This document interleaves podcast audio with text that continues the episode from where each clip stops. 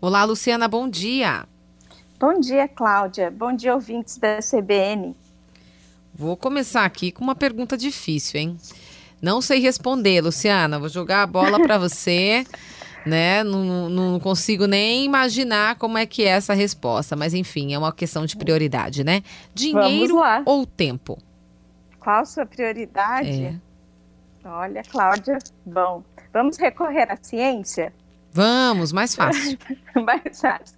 É, uma pesquisa realizada por pesquisadores da Harvard Business School eles entrevistaram, aplicaram questionários em mais de 6 mil adultos norte-americanos, canadenses, holandeses, alemães, e eles concluíram que quem paga para ter tempo livre é mais feliz.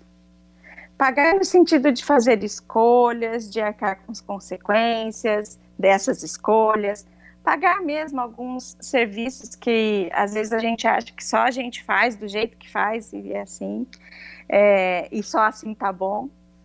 Eles realmente conclu concluíram que quem prioriza o tempo em vez do dinheiro tende a ser mais feliz. Por quê? Porque uhum. poupar tempo reduz estresse.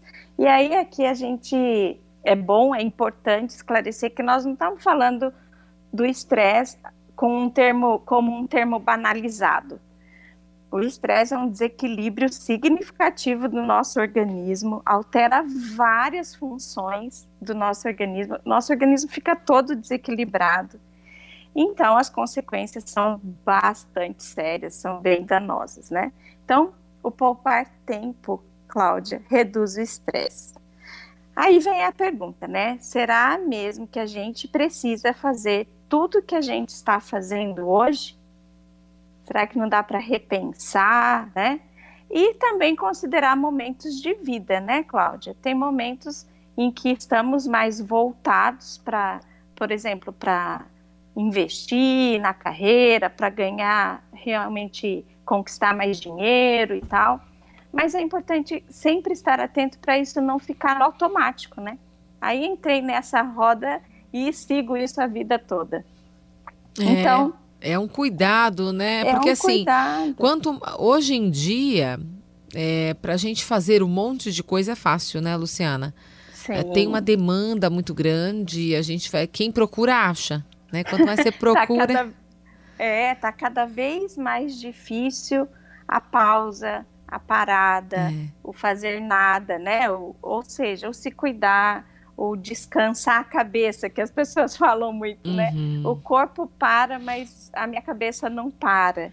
É, então, vou dar um exemplo aí, né? aqui. No CBN Boa Forma, é, a gente falou aí numa coluna que é, o treino no corpo ele é uhum. importante, a carga no músculo, mas aí a Silviane falava assim: só que o descanso é o período uhum. que o uhum. músculo tem para ele realmente absorver aquilo que ele recebeu. Então é preciso também descansar o músculo. Por isso que a gente faz, uhum. não, não repete diariamente o mesmo exercício muitas vezes, porque precisa de um descanso. E olha só, não é só o corpo, né?